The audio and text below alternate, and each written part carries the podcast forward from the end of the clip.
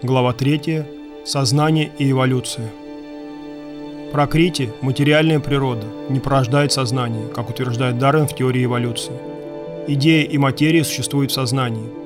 В материальном мире душа не совершает никаких движений. На этом уровне бытия, куда душа попадает, чтобы наслаждаться, она пассивна и безучастна. Это одна из фундаментальных истин. Душа никогда не будет чувствовать себя естественно на негативной стороне бытия. Ее родной дом на противоположной стороне – позитивном мире. Погрузившись в материальное существование, душа оказывается парализованной, а материальная энергия, прокрити, тело, действует сама по себе.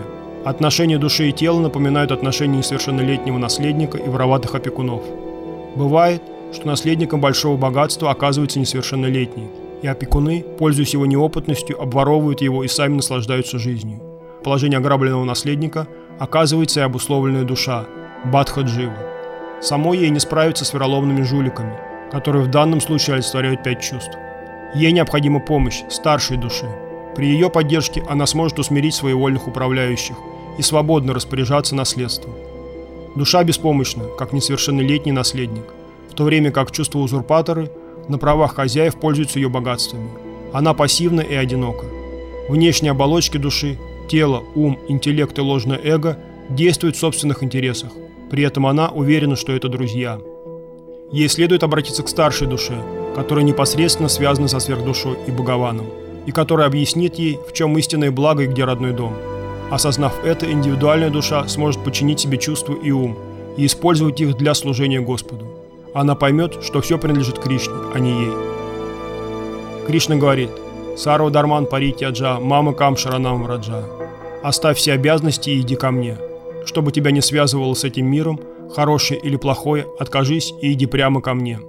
Это и есть сознание Кришны. Кришна недвусмысленно говорит, ты принадлежишь мне, ты моя собственность. Как в этом мире ты считаешь что-то своей собственностью, так сам ты принадлежишь мне. Ты мой раб. И это правда. Тот, кто ее признает, обретает жизнь в высшей сфере бытия. Он ничего не теряет, он лишь оказывается в естественном для себя положении. В нынешнем нездоровом состоянии душа полагает, что может владеть и повелевать всем, что ее окружает, а в результате она только страдает. Для того, кто встал на путь преданного служения, такое мироощущение – злейший враг. Служение Кришне как таковой бывает разных видов. Шанта, Дасья, Сакья, Вацали и Мадхура. Оно может быть по расчету и спонтанное. Таким образом, преданное служение развивается в определенной последовательности, и высшей ступенью является уджвала раса. Уджвала означает – Предельная степень чистоты, самая яркая, то, что все превосходит. В Уджвала расе Кришна наслаждается любовными играми, невзирая на условности закона. В них он – любовник с абсолютной властью. Этим играм и их природе специально посвящена книга Рупа Госвами «Уджвала Ниламани».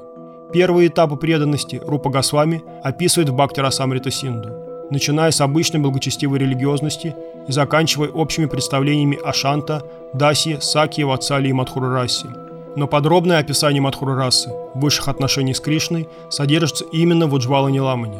Ниламани – другое имя Кришны. Уджвала Ниламани значит Кришна в зените великолепия, любящий и возлюбленный. Сам Кришна, его любовные игры, спутники и окружение – все это подробно описано в Уджвала Ниламани. Даже величайшие знатоки Писания удивлялись, насколько тщательно Рупа Госвами анализировал природу божественной любви. В Уджвала Ниламани – он систематизировал и описал до мельчайших подробностей все аспекты любви к Богу. Ученые-мужи были ошеломлены этой книгой. Во вступлении к Бхагаватам говорится «Мухьянти яд сураях». Это предостережение ученым. Вас ждет великое потрясение, если вы соприкоснетесь с этим уровнем бытия. Ваша ученость будет только помехой. Таинственная субъективная реальность сокрыта даже от самых великих мыслителей и эрудитов. Только предавшиеся души способны понять и ощутить все тонкости преданного служения. Сторонние наблюдатели, которые изучают преданность как объективные исследователи, не в состоянии проникнуть в мир, где всем правит любовь. Это не просто субъективный, это сверхсубъективный мир. Он выше даже уровня души. Прежде всего нужно задаться вопросом, что такое душа, чем она, атма, отличается от ума, манах и интеллекта, будхи.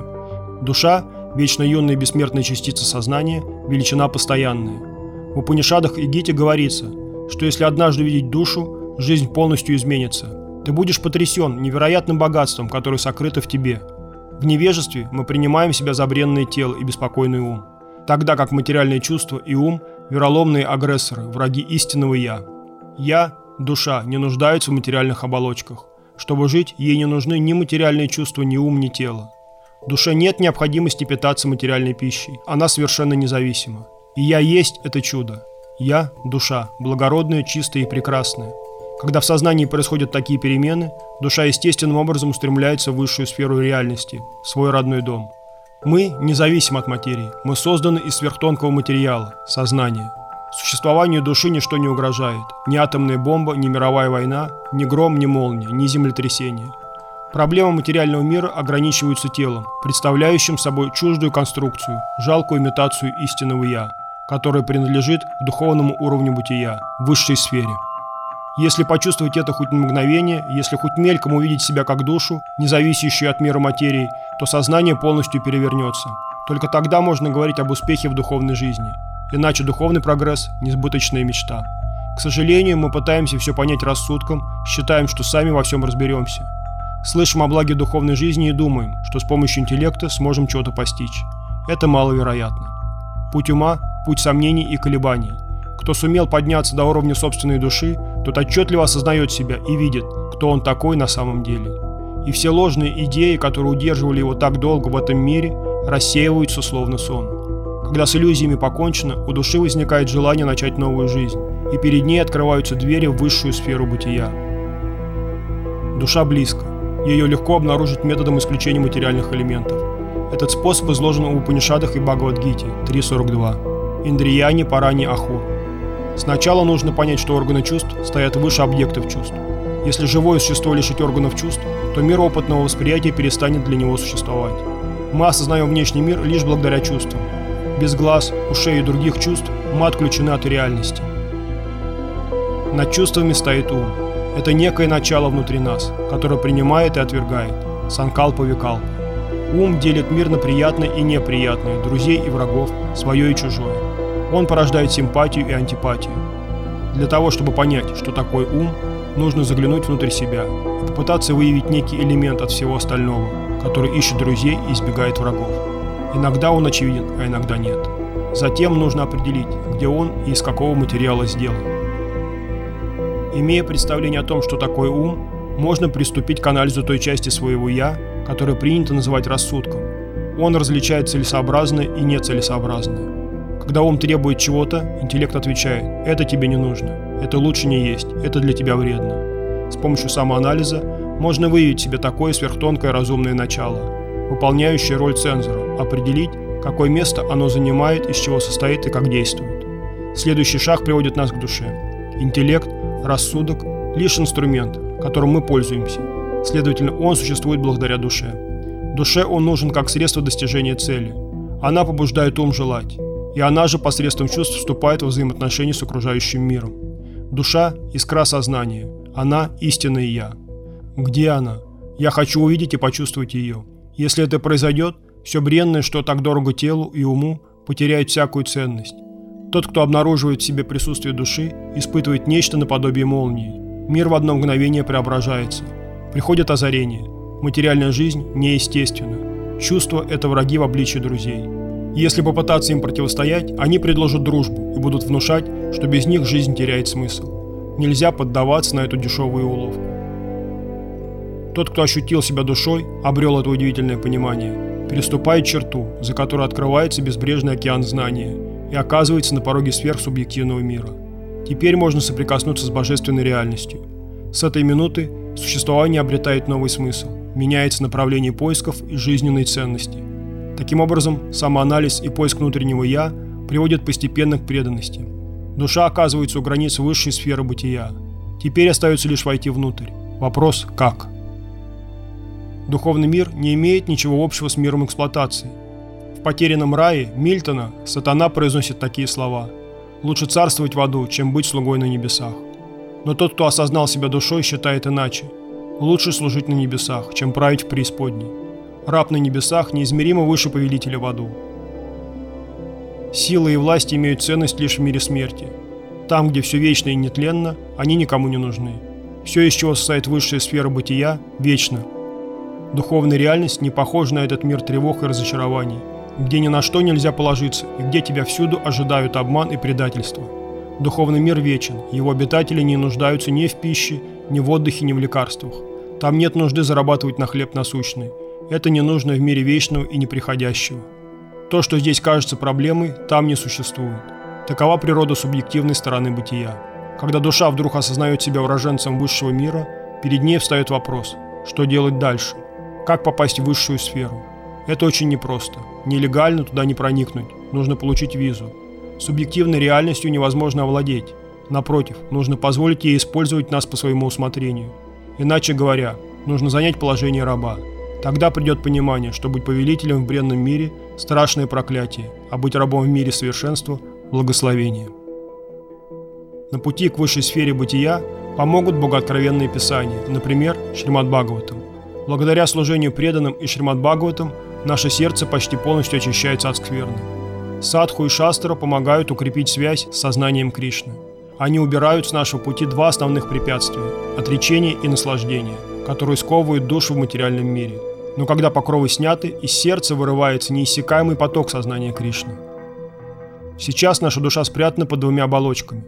Первая – карма, стремление к эксплуатации, дух наслаждения. Вторая – гьяна, отречение, жажда знания, дающего освобождение. Эти устремления не имеют ничего общего с нашей подлинной сущностью. Они как бы окутывают нас снаружи, но благодаря общению с преданными Шримад Бхагаватом в духе служения, покровы спадают, из сердца вырывается неиссякаемый поток сознания Кришны. Слово «ништха» – синоним Найрантаджа, что означает «непрерывный». Когда покровы спадают, мы обнаруживаем, что внутри нас течет нескончаемый поток бхакти, связующий нас с Кришной. Так мы обретаем наиштика бхакти, абсолютно чистое и ничем не оскверненное ощущение. Погрузившись в этот непрерывный ништха поток, мы постепенно падаем на более высокие уровни позитивной реальности. Асакти – непреодолимое влечение, Бхава – духовные переживания и Према – божественная любовь. На каждом из уровней мы открываем для себя новые грани преданности, но мы должны быть готовы к позитивной реальности. Когда спадают внешние покровы, мы испытываем то, что в материальном мире принято называть смертью – Умираем, чтобы жить. Умираем в низшем мире, чтобы родиться в высшем. Так происходит постепенное погружение во внутреннюю, позитивную сферу реальности. Вопрос. Почему говорится, что скверно почти уходит? Почему не полностью? Шридар Махарадж. Это означает, что развитие происходит постепенно. И здесь перечисляются его этапы. Найшта Праэшу означает, что сначала мы избавляемся от порока и достигаем стадии ништха, непрерывности – только тогда пелена иллюзий спадает, и мы можем видеть окружающее в истинном свете. Как перед восходом солнца, светило еще не видно, но тьма уже рассеялась. Оно еще не взошло, а предметы уже отчетливо видны. В Бхагаватам также объясняется, что любовь к Богу, бхакти развивается постепенно. Наш-то проешу. Материальный мир не отпускает сразу, это происходит постепенно, с помощью определенного метода – саданы, практики. Бхакти развивается в зависимости от усилий преданного, его способностей и саданы – если тьма почти рассеялась, значит порочные и нездоровые потребительские наклонности, отвратительное желание эксплуатировать окружающий мир почти изжиты. Так мы постепенно продвигаемся дальше. Не думайте, что в одно мгновение небо становится ясным и чистым. Скверные сердце уходят постепенно, по мере совершения баджаны, пропорционально усилиям преданного, его саданы. Душа приближается к цели поэтапно. Эти этапы описал Рупа Гасами в Бхакти Расамриту Синду. 1, 4, 15, 16. Вначале необходима вера. Затем в нас просыпается интерес к общению с чистыми преданными. Потом мы принимаем посвящение у духовного учителя и под его руководством следуем регулирующим принципам.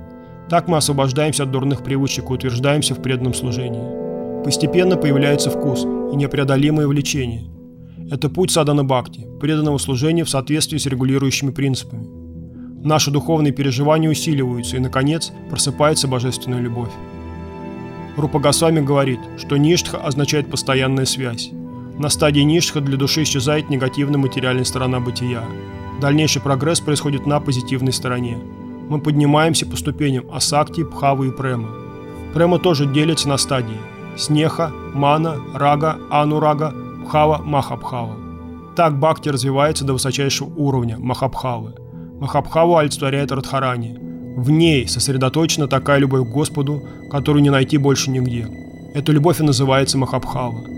Итак, божественная любовь, бхакти, проходят разные этапы, чтобы достичь высочайшего уровня.